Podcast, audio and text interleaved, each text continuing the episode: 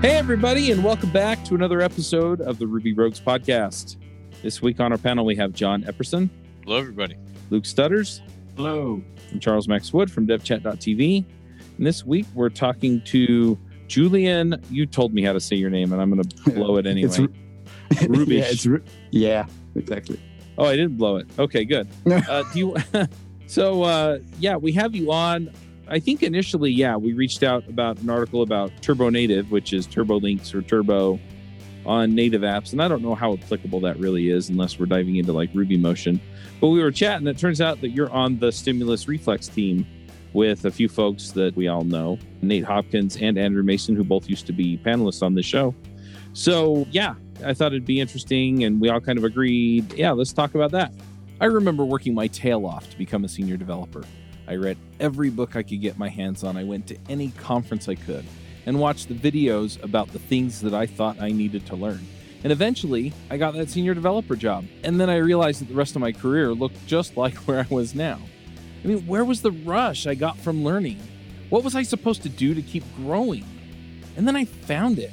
I got the chance to mentor some developers. I started a podcast and helped many more developers. I did screencasts and helped even more developers. I kind of became a dev hero. And now I want to help you become one too. And if you're looking forward to something more than doing the same thing at a different job three years from now, then join the Dev Heroes Accelerator.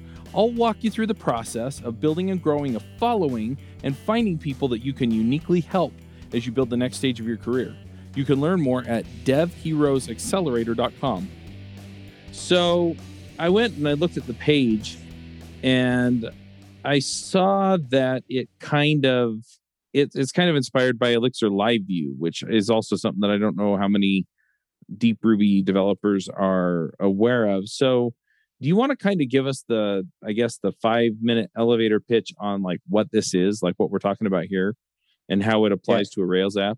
Stimulus Reflex is the Rails uh, incarnation, if you like, of server rendered HTML delivered over WebSockets. And well, it's been morphed on the client with MorphDOM, which is exactly the uh, JavaScript library that also powers um, Stimulus. that's also that's also powering LiveView. Uh-huh. So it's it, the, the the HTML is sent over the WebSocket and it's being applied on the client uh, through a morph, morph operation. So it's like parsing the DOM and looking at diff and applying what's not in sync. So that's how it works. Basically, what's maybe interesting is that the creator of, of Stimulus Reflex, Nate Hopkins, who was a panelist here, the underlying library is called Cable Ready. And for me, Cable Ready is actually the Swiss Army knife of uh, HTML over the wire, if you if you like. And uh, Cable Ready actually predates uh, even LiveView, so it's kind of LiveView was an inspiration to take Cable Ready and make it even more awesome, if you like.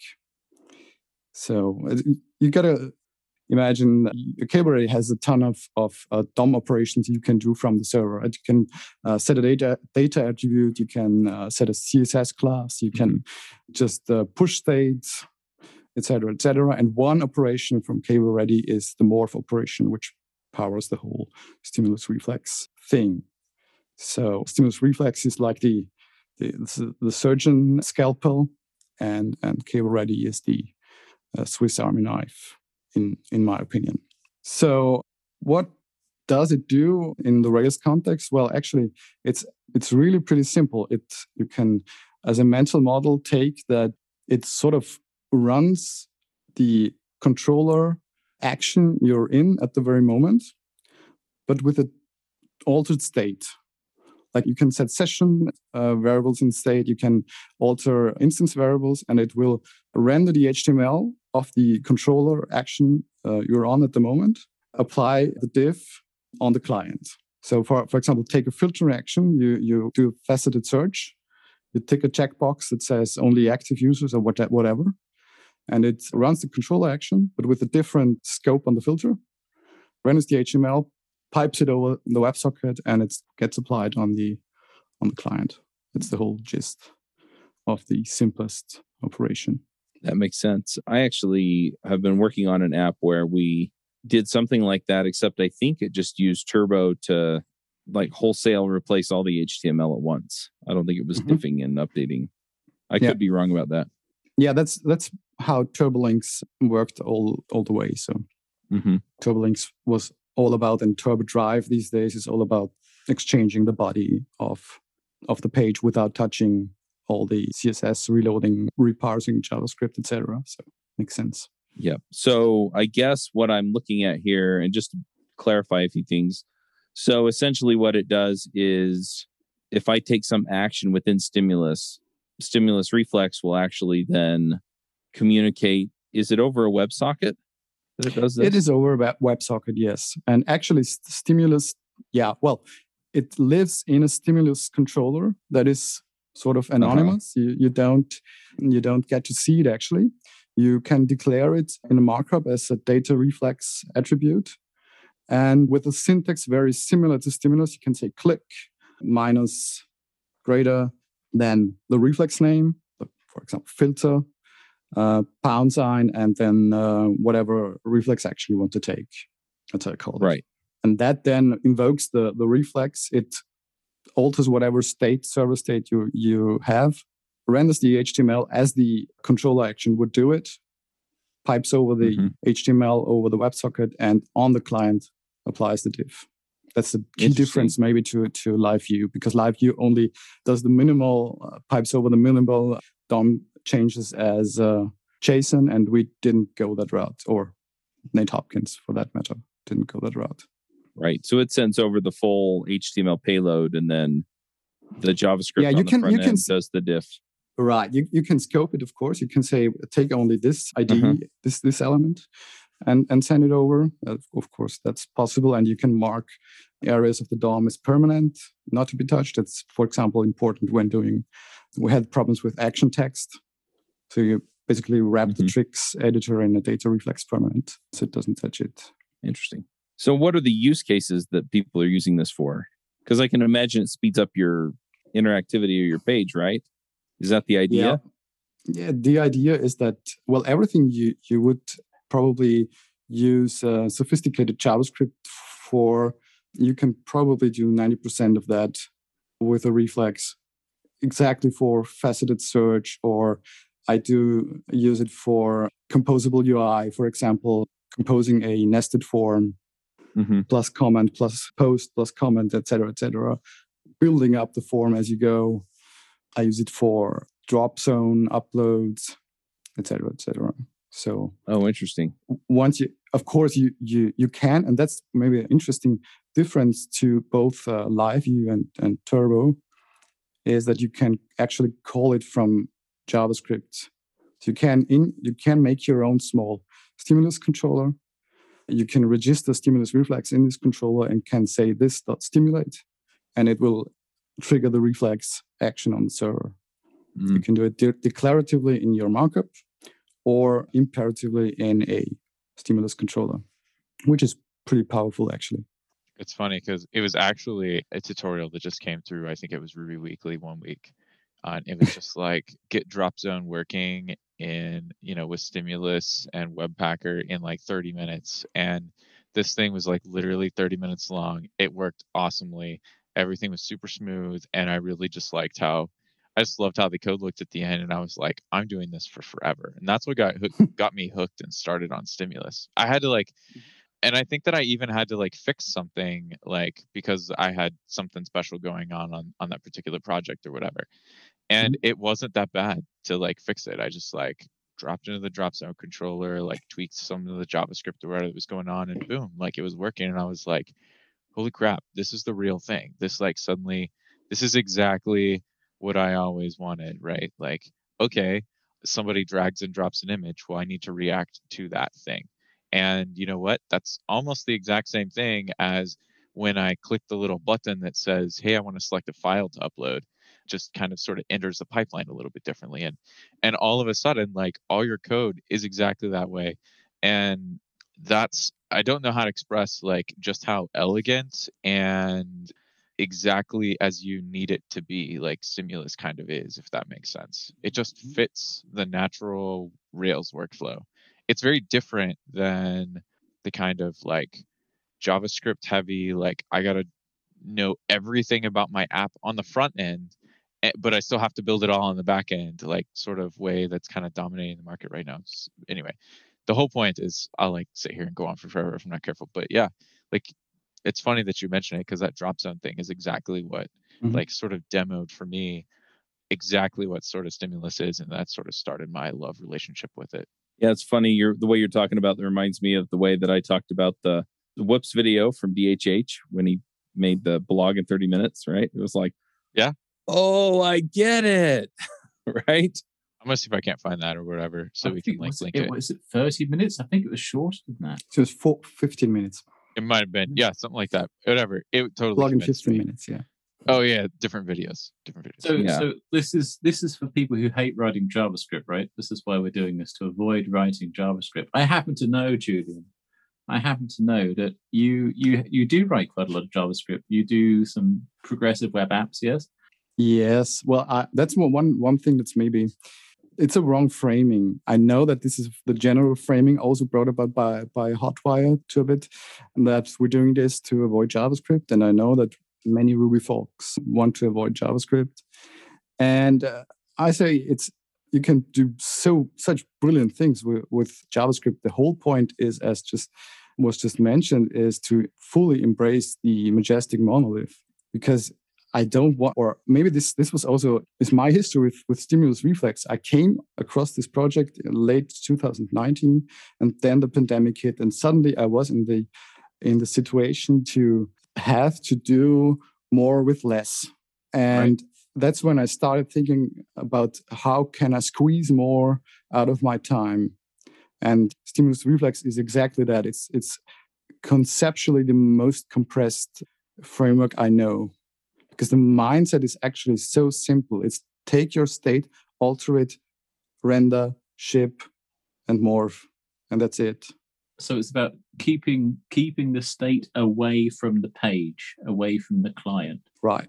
Yeah, it's interesting to me too because for me the draw, yeah, it isn't so much that I'm not writing JavaScript. The draw for me is that the JavaScript that I had to write early in my career was callback hell, right? It was it was jQuery and it's like callback to callback to callback to callback to callback to callback to eventually get a thing done, right?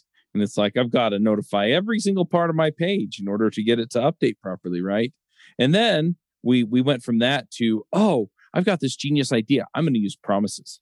Promises. So then it's not callback hell, it's then then then then then then catch an error, then then catch an error, then right? And oh man, and that wasn't a whole lot better. It was just a little prettier, right? I'm so glad you said that, Chuck, because and I, then I was doing the promises. I was like, surely this uh-huh. is like a callback, but it's, it's got a different word.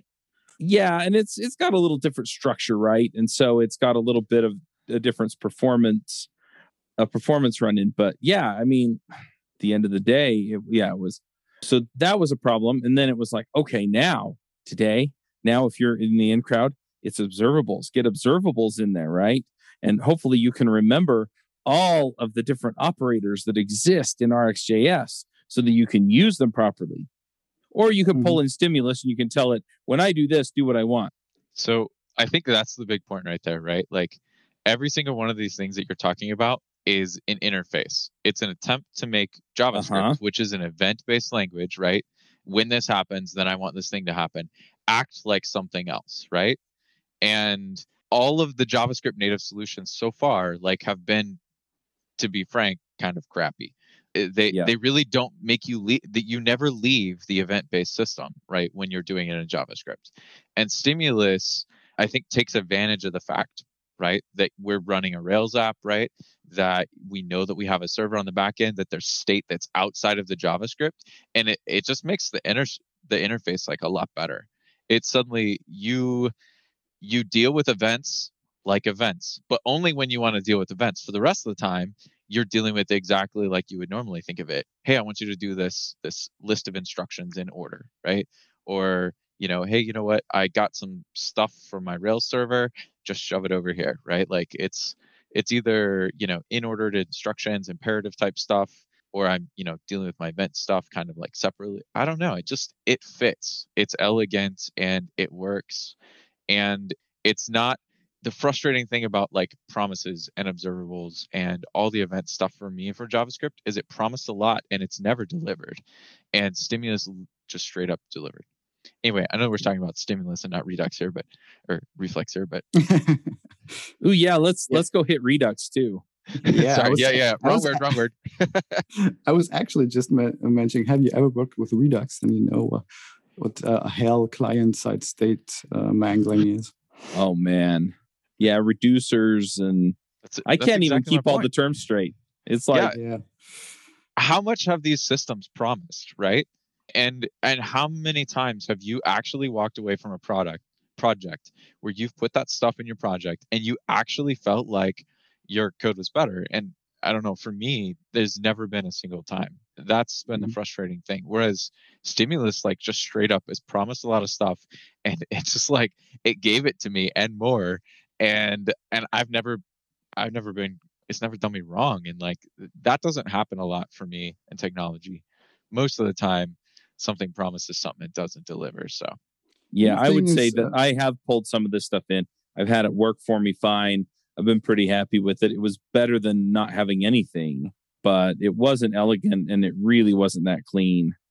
And no matter how I refactored it, it was still kind of, I had to cross my eyes and squint at it to completely understand all of what was going on. So, yeah, the, the, the whole thing about SPAs and single page applications for that matter is that it's, it's all about rendering on the client, and Stimulus does no rendering. And that's the exact boundary that is drawn here because it took us like 15 years to come full circle and and see that uh, we have a place to render html and it's the server and not the client right mm-hmm. and then think... all of a sudden all, all the the async code that's brittle goes away because the server renders the html and ships it like it's do you been... think uh, dhh's hey app is going to get a lot more people looking at this well, certainly his marketing st- strategy has done its thing here because he was teasing for the new Magic for like one year.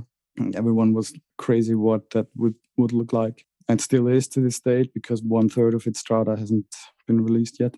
I know so, that you yeah, have uh, something in common with DHH with uh, dealing with App Store rejections. Me? Yes. Uh, really? I think you were releasing the Android app or uh, last year? No, no, no. No, you must be mistaking me. Sorry. No problem. if I had time to write native apps here.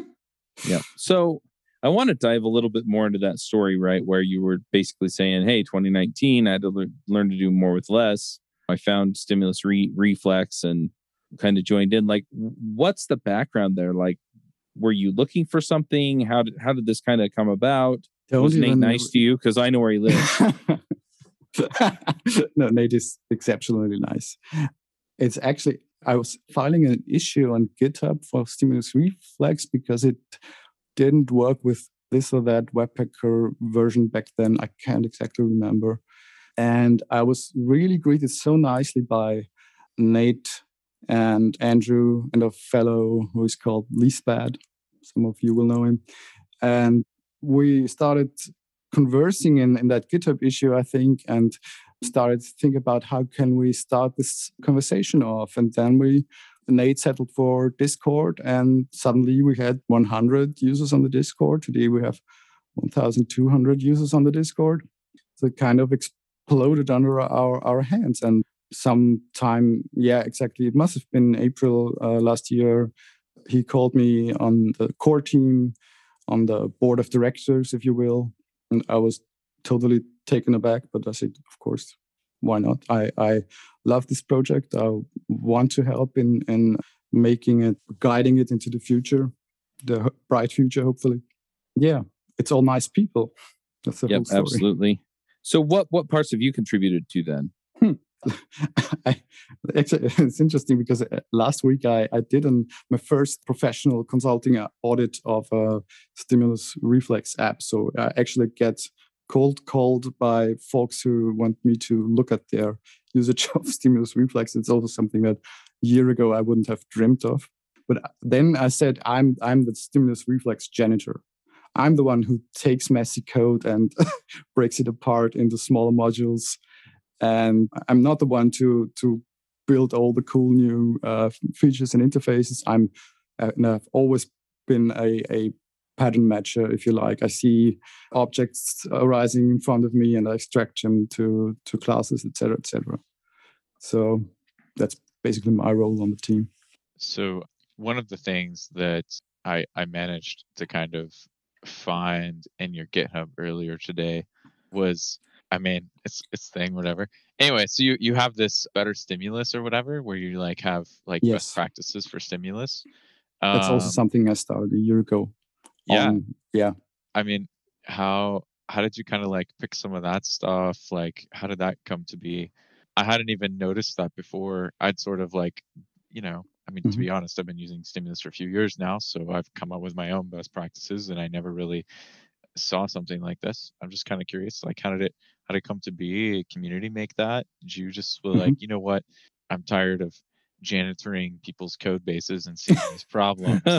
Here's what's wrong. Here's what you should do instead. Well, it's an uh, interesting. Well, it, it also came out of this community because one day uh, we chatted about good or bad stimulus code and how to discern that. And people, that's a, also an interesting uh, trait of this community. People come and ask us about almost anything related to Rails, and they ask, "Is this a good stimulus controller?" etc., etc. And then uh, we started thinking that we should have a knowledge base or something of that kind where we start to document all that. And I said, okay, well, hey, I'll buy this domain, and will you help me like reviewing the best practices uh, we find and assembling them, et cetera, et cetera. So actually, I haven't posted really to it uh, for like three, four months now because other things were more pressing. But it gets significant traffic actually. So there apparently is some some uh, necessity for that. And with the growing popularity of of stimulus, I think it will become even more, yeah, I know that I'm will- be even here. more important. Yeah, already found like a couple couple things on here that I'm like, oh, I need to like add this to this one app where I've had this pain point and I just like either ignored it or worked around it in a different way. uh, do you know stimulus use for What's up? by chance? Stim- stimulus use is a collection of mix-ins by a French guy called Adrien Poly. And he, I have also contributed to that a, bit. It's uh, I don't know the URL. If you Google stimulus, stimulus Yeah. dash use, you'll find it. I found it. I think Andrew Mason linked this to me a while back. Yeah, yeah, yeah. That's that's one, and that's a sort of the the hidden standard library of stimulus, if you like. And also, Adrien gave me some useful hints as to what what to include, etc., cetera, etc. Cetera. So uh, it, this is all uh, largely uncharted territory, right? You- We're all learning in real time here. We don't have the React, the Facebook React core team to tell us how to do it right. We need to find it on our own and that's fine. I, I I've also been, a learner, and I've for ten years or so now been a teacher also. So I was so what I bitter do. back when React, the React core team told me that my use case was basically not important. They were like, well, don't do this because if you do this, then you're just bad. And I was like, I'm sorry. Like, I didn't create the constraints on this app. Like, uh, Mm-hmm. I think I was, I, oh no, I was like back. I can like, I don't even remember what the feature was anymore. I just remember that I started being not liking React after that day. Yeah. Boy, and that's that's been an evolution too that I think is interesting juxtaposition against where stimulus has ended up, right? Where people were using stuff like Angular or Knockout or you know some other stuff early on. Um, Ember. Um, Ember. I think Backbone was a little bit hmm. Not the same Angular. less yeah it was less intrusive on your stuff but hmm. yeah then you know angular continued to kind of gain popularity until they blew it with angular 2 and then and they still have a healthy community don't get me hmm. wrong but a lot of people at that point started looking for something else kind of wound up on react a bunch of people wound up on vue but they all kind of just take over your front front end and if I need like some, you know, fancy schmancy interface on the front end where I have to go fight those kinds of fights, then yeah, I may reach for a React or an Angular or something. But what I'm finding is is that most of the work that I'm doing, I can get away with just dropping in the stimulus stuff where I need it and saying, okay, interact in this way. And by the way, if you're using view components in Rails, we did an episode on that a while back. Mhm. And then it starts to get really, really nice because now you just tell stimulus to care about you, you tie it to your view component and then you tell it to care about the events off your view component and it it's just super handy way of going about putting your stuff together and then it's okay well i only care about clicks here and i care about these kinds of interactions there and yeah anyway it, it's really really nice So Mhm. you touched on like one of the big pain points that that I feel like is one of the struggles that we have like as Rails developers who then also sometimes end up in this world where we're like either asked to work on a spot or like we're trying to decide if it's the right choice, right? One of one of the things that like just seems to happen is like once you pick React or Vue or Angular or or any of those things, like you you start to write the spa and at first you're like okay i get it you know what? We can share with the back end right? Like and you like create this relationship but but as time goes on and you try to fix all these things on the front what ends up happening is you start having to pull more and more stuff from your back end that you already wrote and you have to put it on mm-hmm. the front end. You don't have any choice in the matter. There's nothing that you can do about it because that's how they're designed and they just they're like well no i can't work unless you collect all this information in me and so you end up rewriting your entire app in JavaScript, whether you like it or Mhm. not. And Stimulus provides you the option of not being forced down that road. That's to me, that's the biggest like argument for stimulus is that it doesn't lie to you and tell you that it can live in harmony with your backend and then trick you into basically picking it and throwing away your backend. It actually works with your backend. And it always it's will. actually it's actually the other way around. You will have to do massive work to convince stimulus to act in such a way. you yes you're right you can't force stimulus to become your front end unless you like really work at it oh no now i have to create an overstimulated framework for the front end over stimulus Yeah, where stimulus takes over your front end. anyway, it's I agree with you there. The other thing is is that we see and I've I've always found this interesting, right? Is that now all of these solutions have uh, server-side rendering options, right? That you have to pull into your app so that you can get the performance and SEO benefits that you would get from just having it server-side rendered by your back-end technology like Rails. And so they they and those are just more hoops to jump through. and so yeah, I, I wind one, up looking at it and going, "Wow, this is insane." I- isn't it there there was crazy there was one tweet I read when they announced like a React server side rendered Mm. said that oh look they're reinventing PHP Yeah. and and that's exactly what they did in in a way. I'm going to take heat for this, but it's exactly what they did. Well, I- that's where they started, wasn't it? Facebook started on PHP, so it comes it's, it is full circle. Yeah, it Mhm. is. Yeah i'm not i'm not trying to beat up on javascript here but i am trying to like say that like when you pick one of these spa right when if you pick one of these single page app technologies to be your front end you are making a lot of architectural decisions that you don't know about yet because they don't talk to you about that. They don't tell you that you're basically giving up all of these things that you had. They don't talk about the trade-offs that you're making right? And all of a sudden you end up down the road with basically you're missing features that you critically need and in order to get them you have to give up your old you have to give up rails. So Mhm. there's nothing and that's fine if that's the choice you really want to make right? If you're like you know what? I love node. I want to go node and i want to do a node react app. Cool that's great. You know what? That, that's fine. It'll work great for you. But when you when you say hey i want a react rails app and like you're sort of being promised that that's fine you know that's not actually true. Like you're giving up a lot more than you think you are.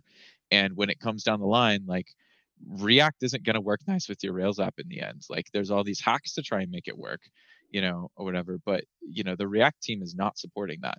They're supporting you shifting all of your stuff to node and so you're kind of being pushed down that road to make those architectural choices that you may or may not want to make. Anyway i guess my grief isn't necessarily that this technology is bad it's that i really like to be cognizant of the architectural choices that i'm making and i really really hate it when i feel like i'm being deceived This is the actual role of a of an engineer or a full stack engineer at that. I mean, I do a lot of or a lot of, but I do some some gamification stuff, stuff that I don't write myself, but I would be or anyone would be a fool if he or she didn't use React for that matter or, or something something different to to do all these little 2D, 3D animations on the on the client, you have to to go all all SPA. But that's the 10% you don't get out of the server side rendered approach. And that's fully okay. Yeah, but what you're talking But you have to draw, is- draw these boundaries. yeah, you're choosing the technology based on the problem you have instead of choosing your problem based on the technology you want to use. I don't. Ah, think of here's the solution. Do you have a problem for engineer. I think of myself as an artist. I think engineering's very much overrated. So do I. pushed pushed down the road to Node. That's I like that, John. Push down the Node road. Bold, eh, whatever. I mean, in the end, I just don't like. I mean, it could just be that I'm just like stubborn or something. I just don't like somebody to make decisions for me that I'm then responsible for. Hey, folks, if you love this podcast and would like to support the show, or if you wish you could listen without the sponsorship messages, then you're in luck. We're setting up new premium podcast feeds where you can get all of the episodes released after Christmas 2020 without the ads. Signing up will help us pay for editing and production, and you can go sign up at devchat.tv slash premium. I think I've got a confession. I've got a confession to make to you, Julian, and it's about it's about All right. Vue and single page apps and client side rendering. I've got a kind of stealth project where I'm replacing what's usually done by upwards of 12 to 15 pages of configuration in this industry with a single page, like literally a single page. So it's an incredibly mm-hmm. dense UI lump. And I know mm-hmm. you've developed lots of these things before. And I decided to do it in Vue. I did it last year. I couldn't find anything. And I wrote the whole thing. Yeah, right, right. I've wrote the whole thing in Vue. It's my first Vue thing. It's my first real kind of responsive thing I'd ever written. And it worked. And it, it's it is fast, it's responsive, it eliminates 15 pages, it's successful. But but I have exactly the problem that we were talking about earlier, where when it comes to, for example, pricing logic and calculating basket costs, I have exactly the same code on the client in JavaScript as I do in Ruby on the server. Now, this is not a Rails app, so I'm not using Rails as a framework. And it doesn't even use Active Record. I'm kind of using something else because this is a kind of wild experimental thing. Are there people who aren't using Rails, using Stimulus that you know of? Are there people with who are kind of in in the fringes in the Mhm. alternative Ruby world using this stuff? And you know, is it even usable if you don't want to have Rails in it? Oh, for sure. I mean, I use it on static pages a lot, for example. I also contribute a bit to Jared White's Bridgetown static site generator and uh, wrote about a bunch of automations and plugins for that. And it works totally nice with that. I oft, it's exceptionally good at wrapping third party libraries like uh, Swiper JS or Dropzone. We talked about that, Lightbox, what have you it's exceptionally really good at at wrapping stuff like that and gonna need that on any static page you write for example sooner or later Have, you- i have also you, use it i also use it in, in phoenix in the phoenix project actually mm-hmm. I I think know that this is is- blasphemy. Is that Instead of live view. is that um, because one of the really interesting things that's come out for me is the the action cable integration. You know, where not only have you've got the kind of SPA stuff, but you've got the kind of real time updating. But it's it's not hot reloading. What do you call it? Update. uh, it's full over- duplex Right, socket? right. What are we talking? where you, you kind of you're sending the state two ways over a website. Mhm, full duplex yeah that obviously has the dependency on action cable. It looked to me like quite a, quite a hard dependency on action cable. Mhm. So you, I- you would you would need that in order to Yeah, use yeah. it. Stimulus reflex is has a hard dependency effect on action cable as does uh, turbo streams actually. What i can tell you is that i been also about a year ago i started a proof of concept of a good old long polling adapter for stimulus reflex using the message bus gem by sam saffron i believe Discourse uses it. And well it's been stale since then. We didn't go that, down that road further but for the next major release of Stimulus Reflex, this is actually uh, very much in, in the quiver. We intend to make more modular adapters possible. This is So, for like a kind of example- rack jot hijack thing. Oh, I don't know. Um, kinda the, the, the idea is, is that you can use long polling or and A- Ajax, but also to make it possible to, for example, use Pusher or as some some commercial thing uh, as a as a transport for stimulating and, and reflecting. That would be cool. That would make that would suddenly open up stimulus reflex. It's a too. massive effort, of course, but we would like to pursue that in this direction. Mhm. One thing that I'm kind of curious about, since Luke brought up uh, Action Cable, and I'm going to admit mostly ignorance regarding Action Cable. I've, I've turned it on in my app, and I haven't really done much else with it. So when you send the data down the pipe, you send the request down, and it sends the HTML back up. Does Action Cable just automatically connect you with that controller in Action to get that HTML back, or is there something you have to do on the back end in order to make this all work? Well, there are some several things you have to do on the back end to make it work the way you want it to work, but the initial setup is quite smooth. The tricky stuff is when it comes to authenticating your connection because you have this action cable connection.rb, which is basically basically the the endpoint, if you like, and that's where you identify as your connection to to a user to someone. So it builds up this uh, persistent connection. And then you have the channel.rb files. And in the channels also a shout out to leastbad who made this picture of the channels actually being sort of distributed routing table so in, in your channel.rb you will need to define who gets what based on what based on what identifier so you can make a public identifier. You can say, okay, this is the, the notifications channel and uh, push everything down that channel. Everyone will get it. But you can also say, okay, I only want to broadcast to a resource, like to user or to a comment that gets updates um, that's built into Action Cable. It's nothing that pertains to, to Cable Ready.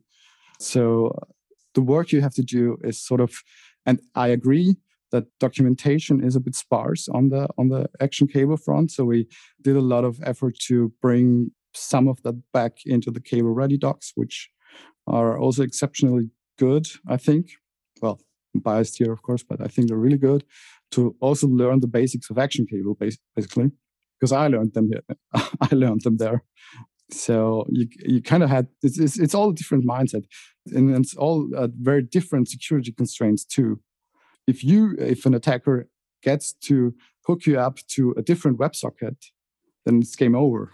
So the one thing you really want to do on the on the server side is enforce a strict content security policy, which is also a bit neglected in, in the original action, action cable docs. You want the to deny every connection that does not come from your origin server. It's the the counterpart, of course, if you like. So Yeah, of the first course, thing the- I do is wildcard my CSRF on every project because I just can't make it work properly. So yeah, I mean, it's a What could go completely wrong? different mindset, and the, the yeah, what could what could possibly go wrong? This is how Sony got Um, hacked, guys. Yeah, Everyone gets hacked. but it's also it's you have to admit that WebSockets well they have been around there for a while, but compared to HTTP, it's still relatively new, and the books just uh, largely haven't been written yet. And even security consultants, uh, I know, sort of digging their way through what uh, new holes creep up in regarding to to WebSockets. So of course that's a thing here. But that said, you can make it work, and we like to pride ourselves to take most of that work away from you. So if you set it up, you get an authenticated stimulus reflex channel that's authenticated to to your user or identified to your user, and it's all all done for you. If you want to sort of go the the more open route into into cable ready, uh, you have to do more on your own. Right. So then at the end of the day, your stimulus controller will send a request down the. I'm just trying to make sure I understand the workflow here. It Mhm. sends a request down the pipe or down the socket. And then on the other end, you've got your channel.rb that figures out this request needs to be handled by this controller, which is going to render this HTML that I'm going to send back up the chain. Or is it not a controller that handles that? That's yeah, yeah. That, that's act, that's pretty much it. What we do in the background is create a mock request, which is a uh, think a rack thing, Mhm. a rack class. We create a mock request that then renders the the That control raise sense. controller action. and sort of renders the HTML for you. And uh, that also has led us a bit into troubles with middlewares, which yeah was a bug bug report, and we fixed it. So uh, if you want to use custom middlewares in your in your stack, uh, sort of you have to do a bit configuration stimulus requests, but it's all very well documented.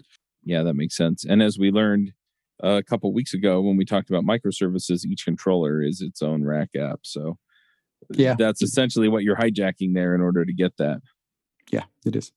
So what I'm assuming, since we're talking through this, that yeah, this works on other technologies. You mentioned live view and you've mentioned like static pages where I'm assuming you set up a WebSocket to somewhere, right? And then just, you know, do some of this work without actually having like a fully baked back end. So you have you to just t- have talk to Jared White about that. He is some does done some some cool thing with his Bridgetown generator. Are we Gotcha. confusing? Are we confusing stimulus and stimulus reflex stimulus here? reflex a, a bit here right now, yeah. Because yeah. you, so before you asked me where can I use stimulus outside of outside of Rails, so I was talking about the JavaScript only yes, part. stimulus Yeah, is but- agnostic. You can use stimulus Yeah. anywhere. Stimulus Okay. reflex depends upon Action, action cable. cable. okay. Stimulus reflex is a Rails thing. So But it doesn't work with anything else, even if it has WebSockets. Not yet. But A- I at, think, at the very moment, it's it's hard dependency on action cable. and I think You were saying Julian, you you were, were It's a Rails thing. I didn't realize that. you were talking to about know. Julian that you're working on something that will make it possible for stimulus reflex to work with possibly other, you know, WebSocket connections. Well, you were talking long pulling, but Yeah, uh, um, let me take this from from another direction. Uh, Early on, we had some Django folks in our channel who recreated the uh, cable radiant stimulus reflex server side on the on their side, and it's called Sock Puppet, I believe. So it it is very much possible. It just uh, this is a community effort, yeah, right. We're not big corp who who has uh, teams behind that who can make that happen. We encourage everyone to try and make it happen, and Yeah. with Django it worked. Sweet. And it's actually the same as Hotwire, right? Hotwire, the turbo is sort of a client side uh, spec specification. And now it's gaining implementations from Django and PHP and what have you. So we're not making any assumptions here, but right now we don't have the just the manpower to transfer it to every possible backend. Right. So the But sock looking- puppet is we're really- essentially something that mimics the way the action cable works. It mimics the way that stimulus reflex works on the server side. Oh, okay. So if I'm installing Stimulus Reflex, am I installing a gem then or an NPM package or both? Both. Can I ask you about your Discord? Yes. What what's it? I've never developed software in Discord. What's it like, like running an open source project on Discord? And you know, is is it is it good or bad? I can say n- before this uh, experience, neither have I. So I can't really say, I don't have any suitable comparison before this. I what I can say is that we, in the spirit of Nate Hopkins, have developed a very inclusive way of dealing with newcomers. And also, this is the feedback we get that everyone is uh, very welcome. And we even try to help people with Hotwire, even though we're not experts at that et cetera, et cetera. And it's challenging at times. But then you all of a sudden you get lots of people showing up and helping each other out. So sometimes it needs a, little bit moderation. And I, I must say, for, me as a European, it's a bit hard because the moment the, the Americans start talking about, start chatting in there, I'm already off on my way to, to bed. And in the morning, I wake up to, to a wall of text. So when I'm online, it's usually not that much conversation going on, except for with other other European maniacs like me. But for us, it worked out really exceptionally well. Uh, Much more than it. I know some some Slack communities, and I would say Slack is much more for for really for teams for for developing in teams, and Discord is really a bit better at at uh, running a community. I found Slacks for projects. I mean, Minio was the last one I spent some serious time getting into. I found the Slack not so good as as the uh, as Discord, and the big advantage for me is is it's less formal. It's much easier to drop into a Discord than it is to drop into a, a Slack or especially GitHub. Is uh, you know, it's, either you're doing a pull request, which you won't be doing when you're generally when you're starting to kind of play with something, or you'll you'll be uh, opening an issue, which again can be difficult, especially if you're brand new to a project. So I was really interested that you were using Discord for actually pretty much running the project, correct? Right. Yeah. It's also maybe at this point the proponents in our community have been so diligent in setting this up. So we have a stimulus reflex harness uh, GitHub repository that we direct people to when they report bugs. We say, hey, here's that repository you can clone and see if you can reproduce your bug here and then uh, tell us where to look at, et cetera, et cetera, so that we don't leave them alone with creating MVCs. We sort of try to help them from the very beginning when they start to have problems. Yeah, I don't know. I, Andrew Mason invited me to the community like a year ago. And while I haven't done a lot of stimulus reflex, like one of the things that I thought was super cool was just the fact that like the people that are in there use stimulus and a bunch of people ask questions about stimulus and and seem to be getting help and i like friendly communities. And yeah i don't know. There's there's a very different vibe on discord than there is on slack. I don't know if mm. that's discord or if that's just the people that have chosen to use discord. I have no freaking clue. I just what it is. But yeah i've i've very much liked discord communities um, for that as a as a partaker and then as mm-hmm. somebody like running a channel i i find it you i don't know i like discord a lot better for running a channel Mm-hmm. Yep. All right. Well, we're kind of getting toward the end of our time. Is there anything else mm-hmm. that we should cover on this? Well, I guess I do have one more question now that I'm wrapping it up. So you mentioned that there's some work going on to do like long polling and make it work with other backends. Uh, are there other features coming for Stimulus Re- Reflex? Well, I can plug some things for for Cable Ready. Actually, that's maybe interesting. We have a we haven't talked that much about cable ready which is a pity because i think it's really the workhorse behind it. In, in cable ready you can you can just chain operations you want to to run against the dom one after another. You can say lock this to the console then play that sound then add this css class there then remove this element etc and at the end broadcast it along.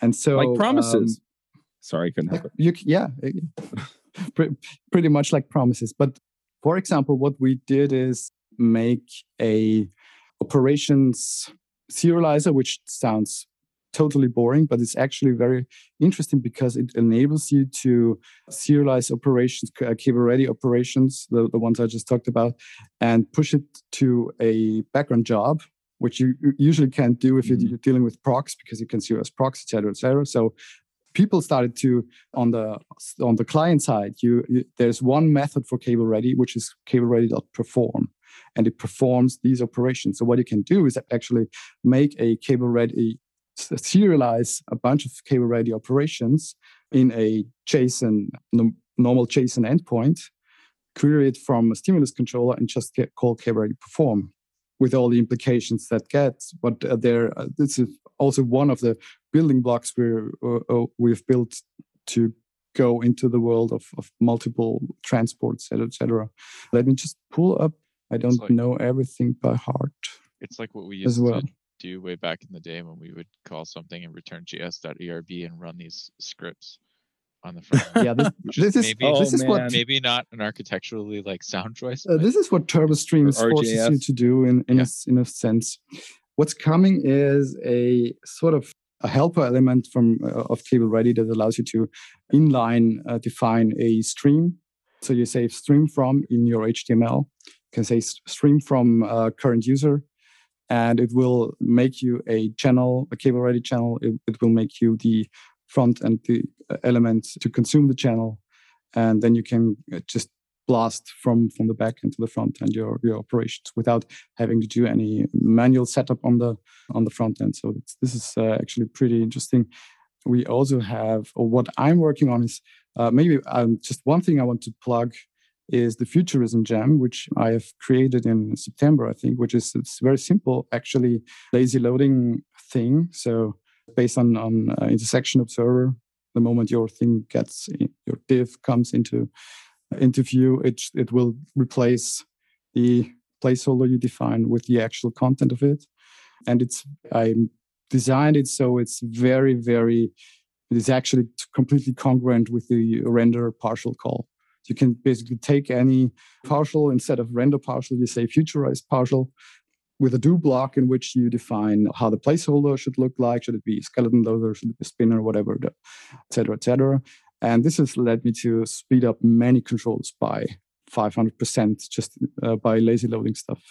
So, um, am I getting it right that this is like basically a a more like agnostic way to, for example, handle infinite scrolling or yes, you know, lazy loading like parts of my table? Um, yes, okay, um, that's exactly what I use it for, and I'm saying this because I think the important thing to take away from this discussion is that cable ready in will still make so much more possible. This is just one thing I decided to do because I needed it. I'll just posted that into the chat if my. Yeah, you should pick that. Yeah, sure. Seems um, cool, actually. I didn't realize. I, I really didn't realize what it was when I saw it in your in your list of gems or whatever. But so my mind is just spinning. It's super performant actually, and I think we we're likely also gonna see many more cable ready cable ready plugins like that. Very cool. Well, I put links into the chat for a lot of this stuff as far as mm-hmm. cable ready and uh, mm-hmm. stimulus reflex. I see that you added the futurism gem. But yeah, if you're if you're trying to figure out what to do on your front end, I mean, this is a very very powerful and viable way to go. So I'm going to encourage people to go check it out, and I'm going to push this into picks before we do that though julian if people want to reach out to you they want to connect or whatever most people are on like github and twitter but yeah where do people find you yeah well on github on twitter on github i'm just julian Rubisch. on twitter i'm julian underscore rubisch and in of course the stimulus reflex discord we have a vanity url i think now it's discord.gg slash uh, stimulus dash reflex you can find me there anytime and reach out to me. That's the, that, those are the main channels, I believe. Awesome. Hey, folks, I don't know if you've noticed, but I've been working a lot on figuring out how to help people become the most valuable developers on their teams or becoming the top 5% of developers in the field. If you're looking to level up, figure out how to contribute more, get the career you want, get the career that you want that will support the lifestyle you want, then you should check out the Most Valuable Dev Summit. I've invited some of my friends across the community, people that you've heard of, people that have worked on systems that you use on a daily basis, people who have invented new ways of doing things over the years in programming. And I've asked them one question, and that question is how do you become a top 5% developer? How do you become one in 20 of the best developers out there?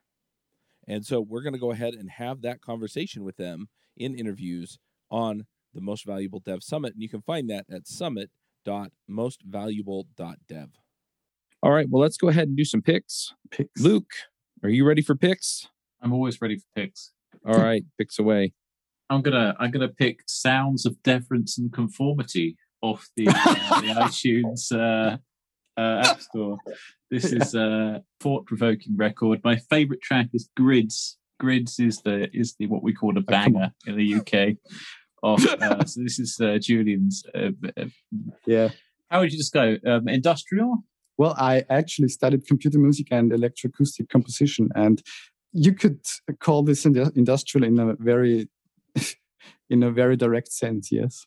I it's, uh, it's kind of a, like a kind of sedated version of metal machine music. Um, yeah, it's it's it's a really interesting record yeah. So uh, it's all it's all it's all about the grids is actually i made grids out of schematics. Grids are sonified schematics. Well, like gerber files. Yeah, yeah like like electric circuits. Pcb files. Yeah pcb yeah. That's pretty cool. Check out. I've been doing nfc this week in ruby and there is also a gem oh let me link to the uh the I've been doing NFC in Ruby, uh, which is the you know the NFC tags, and mm-hmm. I've been using the Ruby Dash NFC library. So not the NFC gem, which is Aaron Patterson from um, quite a few years ago, but the Ruby Dash NFC library. And I have managed to get somewhere with that. So I had a system that used RFID tags, which are essentially a wireless barcode. But if you use NFC, which is the same frequency and protocol as the wireless payment, you know, like on your kind of Visa and MasterCard, you can actually do interesting things. So Ruby, Ruby NFC gem. And yeah, that's my pick. All right. John, what are your picks? All right. So I have I have a couple stimulus related ones too. So one, I'm definitely going to pick that tutorial that I well, I, I put it in chat earlier. I'll put it in picks picks or whatever. But the tutorial that totally convinced me that stimulus was the real deal. So you can go check that out if you have some time. It's uh it's like stimulus active storage webpacker and dropzone right just like connecting up those things works super smoothly if you're working on like a rails 5 plus app it'll it'll work great out pretty much out of the box or whatever if obviously with caveat there being you have to have picked you know decided to go webpacker route. So that's one. Number two i was actually working on uh, that spree app that i've been working on for a little while now. It's funny because i didn't realize you were doing this this week and i actually i'm just going to directly pick stimulus because i legitimately was trying to fix some problems that i was having with the javascript on the front end and i was just like screw it i'm just going to stimulusify this stuff and i did and it was great. So yeah it just it, it it was. So anyway so i'll pick that guy. And then lastly i uh so this isn't a scotch or whatever but i recently my buddy picked me up a hot damn or whatever.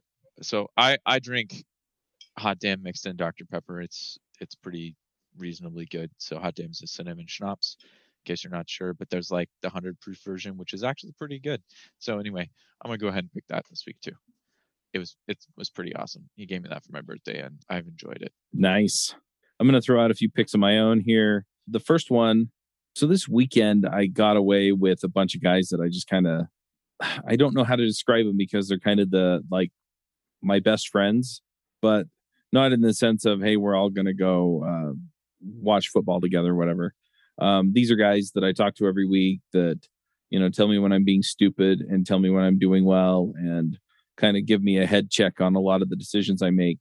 And anyway, so we all got together in Nashville and had this get together. And the morning before it started, we all got together and, or some of us got together and played golf at the golf course where the event was. And oh, that was so fun.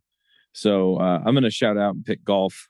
If if I'm ever going to a conference and you know about it and you want to get a tee time, I am game. I'm not good, but I'm totally down for going. The the other uh, shout out that I have is we were talking a bunch about relationships at the at the getaway. It was kind of a getaway and kind of a conference at the same time, right? Because our group is part of a, a larger set of groups, right? And so there were guys there from all over the place, about 150 of us that were part of this event, and they talked they talked a bunch about relationships, and I realized that uh, I haven't done as well as I ought to in that particular area of maintaining the relationships that I have. And so it really made me think. And then it made me think about, okay, how do I not drop the ball here? And so I went out looking for a CRM. And I've done this several times in my career. And by the way, a good one, as far as I can tell, doesn't exist.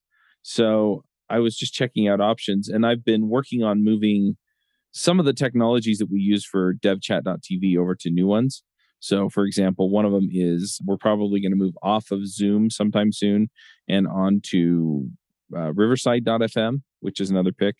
And they do the, if you've used Zencastr or Squadcast, it works like those. It works through the browser, records locally, and then uploads as you go. Mm-hmm. And the nice thing is, is that I think Squadcast is limited to four. Zencastr only works some of the time, in my experience. And I've asked them about it, and you know, whatever. Uh, and it, they've been around the longest too, so I don't get it. But Riverside will let you do up to eight people. It'll record the video locally as well. And so this is giving us a lot of options. It'll also sync the recordings over to Dropbox, which is also nice. But so I'm going to pick them. And then I'm also going to pick Monday.com. And Monday.com is what we've been looking at moving off of Trello and onto Monday.com.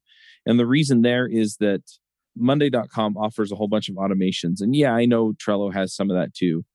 But between the integrations, Zapier, and the automations that you get out of Monday.com, it's really starting to look like that's a, a terrific option. And so back to discussing CRMs, it turns out that uh, Monday.com is flexible enough to where you can just drop a CRM in there and have different boards that come together to make it work. So you have like a contacts list, you have your sales. So the way I set it up is I have the contacts list, which has all the contacts in it. And then I have a board for just general follow up, right? So people who I have a personal connection with that I want to follow up on. I'm also going to put all of the hosts in, right? Because I want to be checking in with them and making sure that everything's going well, not just with the podcast, but just in general. I always feel like I have some responsibility to make sure that people are doing okay. And then, but past guests, uh, sponsorships, I have a sponsorship pipeline view in there. I've got the uh, Dev Influencers Accelerator sales pipeline in there. And anyway, it's it's really kind of coming together nicely, and I can customize it the way I want. And so, uh, Monday.com is kind of this task manager, is kind of what they build themselves as, but they've got the CRM functionality and a whole bunch of other stuff in there. And so, uh, I'm pretty excited about that. And then I've got this. Uh, I found a guy who will actually help uh, set it up for me, and he's done this for a couple of my friends. I'm actually pretty impressed because he's like 17, but he totally just got in there. We talked through the process, and he's like, "All right, I'll have it done to you for you this week." And I was just like, "Dang!" So anyway, I'm pretty excited about that too. And yeah, so those are my picks. I also did launch the Dev Influencers podcast, so uh, we'll be running that. And then the last thing is is that I am looking for people to help me out with kind of just being an extra set of eyes and orchestration for some of the different areas that we have shows in. Uh, you know, to help us pick topics and you know just kind of shepherd some of the process through. And so, if you're interested in doing that, I'm not in a position to pay somebody to do that right now. But if you're interested in that, let me know. Because I have some other things coming down the pipe, and I think eventually it'll turn into a, a paid slash commission type deal where you know whatever whatever portion of this you're managing you know you'll get a cut of whatever comes in. So anyway those are my picks. Yeah stay tuned for some of that stuff because it's coming pretty soon. But yeah we're, we're going to kind of go beyond podcasting and we're going to go beyond what we're currently doing with podcasting so hang tight it's all coming uh, one last thing we are putting up premium feeds if you don't want the the ads for the sponsors and uh, you can find that at devchat.tv slash premium so anyway that's Right. pretty much it i'll stop there julian do you have some picks I do have one pick, actually. It's a book I'm reading at the moment. It's an well, an actual book. It's called What Tech Calls Thinking. It's by a Stanford professor of uh, comparative liter- literature, and it's about the ideologic and intellectual underpinnings of Silicon Valley, like how the ideology of and thinking ideas from uh, Marshall McLuhan, Ayn Rand, Aldous Huxley and others made their way into Californian counterculture and then into Silicon Valley founder founders, etc., and is now coming against us all in a way. It's a very interesting read, I think, and everyone in tech should read it. very cool I'll post the Goodreads link. Awesome. All right. Anything else that we should shout out real quick before we go to before we wrap up? Yeah, well, quick shout out to the to the core team, which is uh, Nate, leastbad, it's Marco, Andrew Mason, of course, from this point. All right. Yep.